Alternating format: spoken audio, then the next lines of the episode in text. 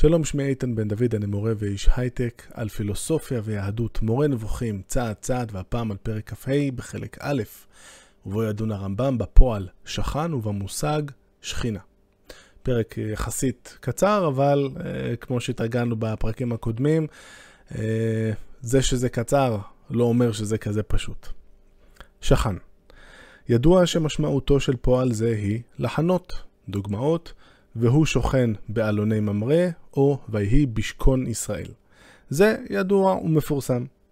המשמעות של לשכון היא שמה ששוהה במקום כלשהו מתמיד באותו מקום. כי כאשר בעל החיים מעריך לשהות במקום, בין אם זה מקום כללי, בין אם מיוחד, כאן מקום כללי זה נניח אני מקליט את הדברים ממדינת ישראל, אבל המקום המיוחד זה המקום הממש נקודתי, הרחוב, הבית המסוים ברחוב המסוים שבו אני נמצא כרגע. אז כי כאשר בעל החיים מעריך לשהות במקום, בין אם זה מקום כללי, בין אם מיוחד, אומרים עליו שהוא שוכן באותו מקום, גם כאשר הוא נע בו, בלי ספק. הפועל הושאל גם למה שאינו בעל חיים, ואף לכל עניין יציב וצמוד אל דבר אחר, כך שגם לגביו נאמרת לשון שכינה. אפילו כאשר הדבר שאליו העניין צמוד אינו מקום, וכאשר העניין אינו בעל חיים. הוא אמר, וזה אה, ציטוט מאיוב, שככה עם דילוג באמצע, יאבד יום ייוולד בו, ודילוג מסוים, ואז תשכון עליו עננה, כביכול על, ה, על היום שזה, שבו איוב נולד, שזה לא ממש מושג מאוד ממשי, תשכון עליו עננה, זאת אומרת, זה לא שבאמת יבוא ענן ליום הזה, זה כמובן מטאפורה. אין ספק שהעננה איננה, אינה בעל חיים, והיום אינו גוף כלל, אלא הוא חלק של הזמן. על פי השאלה הזאת הושאל פועל זה, שכן, לגבי האל יתעלה, כלומר לגבי התמדת שכינתו או השגחתו במקום כלשהו שבו היא התמידה, או לגבי כל דבר שהתמידה עליו ההשגחה. לכן נאמר, וישכון כבוד אדוני, ושכנתי בתוך בני ישראל, והוא רצון שוכני שנא. הציטוט, הציטוט האחרון מתוך הברכה ליוסף ב, וזאת הברכה, בסוף ספר דברים. כל מה שמופיע מן הפועל הזה כשהוא מוסב על האל הוא במשמעות ששכינתו, כלומר אורו הנברא, מתמידה במקום, או שההשגחה על דבר מה מתמידה. כל מקום לפי עניינו. אז מה זאת השכינה בעצם? אה, צריך אה, לומר רגע לקחת אה, צעד אחורה. הרמב"ם פה לא, לא בחר לו סתם מושג. מושג השכינה, במקרא אפשר לומר שהוא לא מופיע הרבה, הוא לא מושג ממש מרכזי.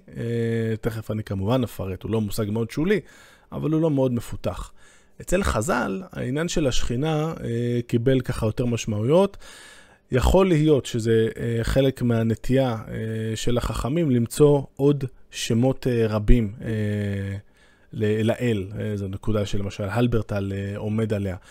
פתאום, זאת אומרת, מעבר לשמות, כמות השמות הדי מוגבלת שהמקרא מספק לנו, אז פתאום אנחנו שומעים על המקום, והקדוש ברוך הוא, והגבורה, ועוד ועוד ועוד, כל מיני שמות, או... אם תרצו, אולי אספקטים אה, של האלוהות, והשכינה זה אחד מהם. וזה לא מאוד ברור אה, מה בדיוק זה השכינה ומה זה אלוהים. אני חושב שאחד המאמרים אה, של חז"ל, שמאוד אה, מפורסמים למי שמצוי בחומר, זה שכשישראל יוצאים לגלות, גלתה שכינה עמהם. Uh, וזה בא כנראה לומר שהשכינה זה איזשהו משהו שמצד אחד קשור באלוהות באיזושהי צורה, אני ככה נזהר במילים שלי, ומצד שני זה החלק שהולך איתנו, מלווה אותנו, בני ישראל, עם ישראל בגולה מאז. אמ, זה לא מאוד ברור. חז"ל כדרכם לא נטו להגדיר דברים בצורה מאוד מדויקת. אין ספק שמה שהרמב"ם עושה כאן, זאת אומרת, הוא נתן לנו שתי משמעויות של השכינה. אחד זה שזה האור הנברא, אה, ושני שזה משהו שהוא או ההשגחה עצמה של אלוהים, או משהו שקשור בהשגחה. את שני הדברים האלה כבר אה, ראינו, ראינו שהרמב"ם אמר לנו שאפשר, אם אנחנו רוצים לחשוב על מה שמשה ראה במעמד הסנה, שזה היה האור הנברא של אה, אלוהים שם, שזה מה שהוא ראה, אז זה גם בסדר. להבדיל מזה שנחשוב שהוא ראה את אלוהים בעצמו כמובן, כי הרי לאלוהים אין גוף וכולי. אבל גם הוא אמר לנו אה, שם שכאילו, זו, אני מרשה לכם לחשוב גם ככה, אבל ברור שעדיף גם לא לחשוב על זה ממש ככה, אלא לנתק את התפיסה, את ההשגה שמשה הגיע אליה מן החושים בכלל. אבל זה משהו שכבר פגשנו, וגם את הזיהוי של השכינה עם ההשגחה כבר פגשנו. אה, בשני הפרקים הקודמים, כ"ג וכ"ד, כשהוא דיבר יותר על סילוק השכינה, שהוא בעצם קשור או, או ממש אותו דבר כמו סילוק ההשגחה. אז שלוש נקודות ככה מעניינות שקופצות אה, לראש. אה, נקודה אחת היא שבמקומות אחרים במורה נבוכים, הרמב"ם נותן לנו עוד, יש עוד מקומות שהוא מדבר בהם על השכינה, כיב דרך אגב, ושם הוא מביא נקודות אחרות, ה... שמס... ששופכות אולי אור אחר, או זווית אחרת על מה זה, מה המשמעות של מושג השכינה. אמ, פעם אחת, הוא. הוא עושה את זה בטעמי המצוות, כשהוא מדבר, יש, יש מצווה נורא מעניינת אה, לכל מי שהיה בצה"ל, אה, שכשאנחנו ב... ב... יוצאים אה, למלחמה, המחנה שלנו צריך להיות נורא נקי ונורא מסודר. ויש שם ממש איום של הקדוש ברוך הוא, שאם זה לא יהיה ככה, אל תצפו לנצח בקרב. בין השאר, יש שם הקפדה גם על, זה עד הרמה של ההיגיינה, ויתד תהיה לך על אזניך, חלק מהאפוד שיש לי עם המחסניות והקפלסט מאחורה וזה, יש לי גם יתד קטנה, עד קטנה, כדי שכשאני צריך להתפנות, אני הולך, חופר בור וכולי, וזה בכלל בתוך איזה סט פקודות, סט מצוות. שמאוד אה, אה, קל לראות בהם אה, ניסיון מאוד מרשים ומקסים בעיניי אה, לדברים שנכתבים לפני כל כך הרבה שנים. ככה אה, להרגיע את מפלס הבהמיות שמתלווה אה, באופן טבעי לכל חבורה של אה, גברים ששמים אותם ביחד, ועוד שנגיד להם שזה צבא ויוצאים פה למלחמה. ודי לחכימה אה, וכל, וכל מי שהיה בצה"ל יודע. נקסט. אז שם בין השאר, הוא, אה, כשהוא דן בחלק השלישי, בפרקי טעמי המצוות, הוא אומר שאנחנו צריכים להרגיש שהשכינה איתנו. וברור שזה יקרה רק אם אנחנו נתנהג בצורה המסוימת אה, הזאת ונקפיד על הדברים האלה. אז שכינה שם, אפשר להגיד, טוב, אולי זה סוג של השגחה, אולי, אבל במקום אחר, אה, אני אקריא מפרק מ"ב בחלק השני.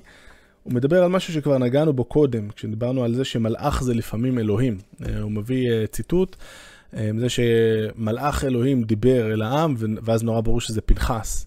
אז אם, אם פנחס מתואר כמלאך, אז לא כל מלאך שהכתוב מדבר עליו זה האנג'ל הזה שאנחנו מכירים עם הכנפיים מהסרטים של דיסני, או הבנתם. אז יש לנו בפרק מ"ב, באשר לדברו, ויעל מלאך אדוני מן הגלגל וכולי, ויהי כדבר מלאך אדוני את כל הדברים האלה אל כל בני ישראל, זה בשופטים פרק ב'. אמ, בפעם הקודמת שהוא דן בזה, אמ, הוא ככה לא נכנס לעומק פה, ממש מביא קצת יותר פרטים. אמרו החכמים במפורש שמלאך אדוני שמדובר בו כאן הוא פנחס. ואמרו, זה פנחס שבשעה שהשכינה שורה עליו, דומה למלאך אדוני. זאת אומרת, הרמב"ם היה יכול אה, עכשיו, אה, זאת אומרת, אין, ספק שמה שחז"ל אה, כיוונו אליו, כשהם דיברו פה על השכינה ששורה על פנחס, זה לא האור הנברא, וזה לא ההשגחה, אלא זה משהו אחר, זה משהו שקשור בנבואה, כנראה באיזושהי רמה. הרמב"ם לא, אבל לא מרחיב את הדיבור על הדברים במורה נבוכים. הוא לא, אה, הוא גם לא מתעמת בצורה אה, גלויה עם דברי חז"ל, הוא יעשה את זה בכמה נקודות אחרות בהמשך, אל תדאגו. היו לרמב"ם גם דברי ביקורת מאוד קשים מדי פעם אה, להגיד על חז"ל, אבל זה לא המקום, וזה מעניין למה. אני לא, אני לא יכול לומר שאני ממש מבין למה זה. אז זו נקודה אחת. עכשיו עוד חצי נקודה ואז עוד נקודה. העוד חצי נקודה הייתה שכשחשבתי לעצמי, איזה עוד אה, אה, ציטוטים הרמב"ם יכול היה להביא כדי ככה להעביר את הנקודה שלו, ואומנם אה, זה לא על השכינה, אלא לפועל שכן, ויש פסוק אחד שנורא קופץ אה, לאוזן. זה ועשו לי מקדש ושכנתי בתוכם. אה, שזה מה... אה, וכל מי ש, אה, שמכיר את המטריה, הפרשנות לא מאחרת לבוא, זה מתנגן בראש ישר. בתוכם ולא בתוכו. זאת אומרת, היינו מצפים שהמשפט, הפסוק יגיד, ועשו לי מקדש ושכנתי בתוכו, נכון? אבל לא, ושכנתי בתוכם. ואז האמירה היא שאלוהים, כאילו כל הקטע, אנחנו אמנם עושים את המקדש, אבל זה לא כדי שאלוהים יהיה שם, כי הוא לא יהיה במקום מסוים, אבל זה, זה בתוכם. ונורא מפתה לחשוב שזה דברי חז"ל באיזשהו מקום, כאילו, ב, ב, במקום מסוים בכת, בכתבים שלהם, אבל כשבדקתי את העניינים עכשיו גיליתי להפתעתי, שהרבה אנשים מאוד אה, מופתעים, מי שבודק, אבל הדברים האלה לא מופיעים לא אצל חז"ל ולא אצל רש"י, שהוא החשוד המיידי בתופעות כאלה, שאתה קורא פסוק וכאילו ההמשך נמצא לך בראש, וואלה, גם רש"י לא כותב את הדברים שם, אלא זה דברים שהגיעו יותר מאוחר, ולכן הרמב"ם פשוט אה, לא חשב על זה אולי בעצמו, או שיכול להיות שהוא חשב, אבל אה, זה לא שרק לא מוכר באוזן כמו שזה שורק לנו, וזה לא קורה בדרך כלל, אז זה עניין מעניין. בכל מקרה, דבר, אה, נקודה כן אחרונה היא שבפרשנות המסורתית על אה, מורה נבוכים, האפודי והשם טוב, שבדרך כלל אה, חוזר די כהד על דברי, דברי האפודי, מעלים נקודה מעניינת, ואני קורא כאן מה, מהפרשנות של הסיום. אגב, זה מהספר, ה, מהספר הזה, מורה נבוכים עם כמה מפרשים קלאסיים, יש פה את האפודי, השם טוב, קרסקס ואברבנאל, זמן טוב להגיד תודה. ליונדב, שבזכותו יש לי את הספר הזה, אז תודה. נקריא קודם את האפודי ואחרי זה את השם טוב. השם טוב הוא יותר מאוחר, הרבה פעמים הוא מצטט את האפודי. וזה הפרק רומז למעשה בראשית, ש, אה, שאמרו וישכן מקדם לגן עדן את הקרובים, שרוצה לומר זאת השכינה היא מעניין שאינו גוף, והם הקרובים שהם כוחות הנפש המבטלות ההשגה השכלית. נקריא את מה שאומר פה השם טוב, שזה די דומה. ואמרו המפרשים, כי זה הפרק רומז למעשה בראשית, והשכן מקדם לגן עדן, שכל זאת השכינה מעניין שאינו גוף, והם הקרובים, שהם כוחות הנפש, שהם מבטלות ההשגה האלוהית. על מה הם מדברים כאן? אז קודם כל הם רצים קדימה, כי הם מדברים על, על הבהרות שהרמב"ם יבהיר בהמשך. אחד, אחד הפירושים שהוא ייתן לקרובים, אה, זה בעצם שמדובר בכוחות הנפש שלנו. אה, זה חלק ממהלך פרשני שאומר שמלאכים זה הכוחות שנמצאים בטבע, אה, שמוציאים לפועל את רצונו של הקדוש ברוך הוא. הם גם נמצאים בטבע במובן של הדברים שנמצאים סביבנו, אבל זה גם הדברים שנמצאים בכל אחד מאיתנו. למה שהפרשנים האלה יגידו שכוחות הנפש מבטלים את ההשגה השכלית או את ההשגה האלוהית? זה נשמע מאוד תמוה. זה נשמע מאוד תמוה לנו, כי אנחנו רגילים לחשוב על ההפרדה בין אה, גוף ונפש, בין אה, חומר לבין אה, צורה, בצורה שהרמב"ם ואריסטו לא ממש כיוונו אליה. למה הכוונה? אנחנו רגילים לחשוב אה, שנפש אה, זה בעצם מה שכשאני אמות, אה, ישר זה הדבר ש, שנעדר ממני, ובמובן מסוים זה נכון, גם מבחינת הרמב"ם וגם מבחינת אריסטו, אבל במובן אחר לא בדיוק. אצל הרמב"ם, כוחות הנפש אה, כוללים בעצם את כל הפונקציות של הגוף החי.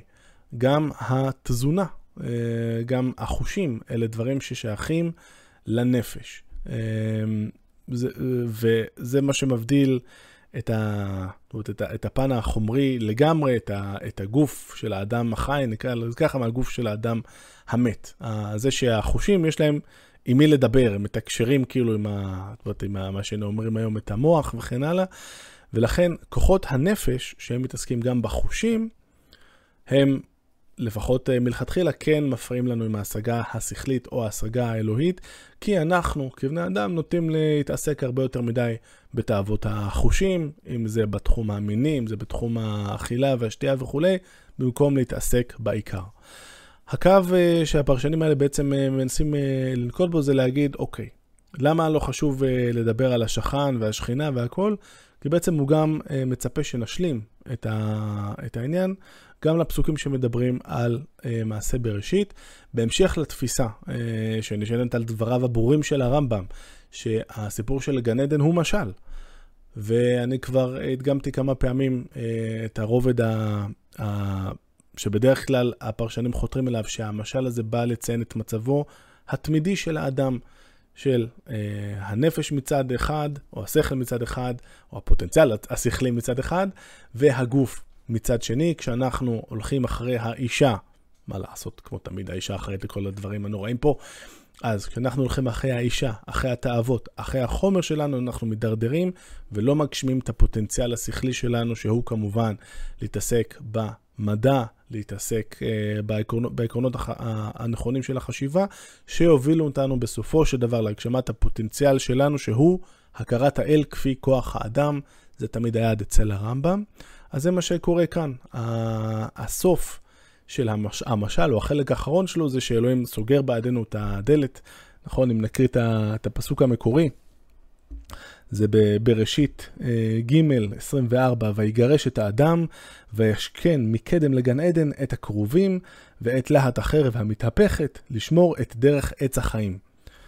זאת אומרת, הכרובים זה מה שמונע מאיתנו אה, להגיע לדרך עץ החיים, אה, אותו דבר שאם נוכל לחיה לעולם, אולי רמז להישארות הנפש, משאת, משאת הנפש של, של רובנו ככולנו, אז כוחות הנפש האלה, והכוונה היא לכוחות הנפש הנמוכים יותר, לפונקציות הנמוכות יותר שלנו כבני אדם, מה שאחראי על החושים, על האכילה והשתייה וכן הלאה, זה מה שמעכב אה, מאיתנו להגיע לעץ החיים.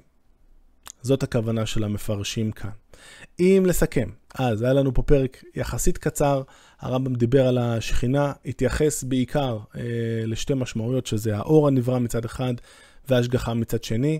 ראינו שהוא מתעלם מדברים שהוא מכיר, כי הוא מציין אותם במקומות אחרים במורה נבוכים, לגבי הדברים של אה, חז"ל שמזהים אה, עם השכינה דברים הרבה יותר אה, נכבדים וגלויים, והרמב"ם לא הולך בכיוון הזה, והוא גם בוחר שלא להתעמת עם דברי חז"ל בצורה גלויה כאן.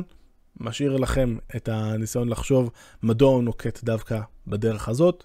לי, אני אומר ביושר, אין תשובה ברורה. עד כאן להפעם, להתראות.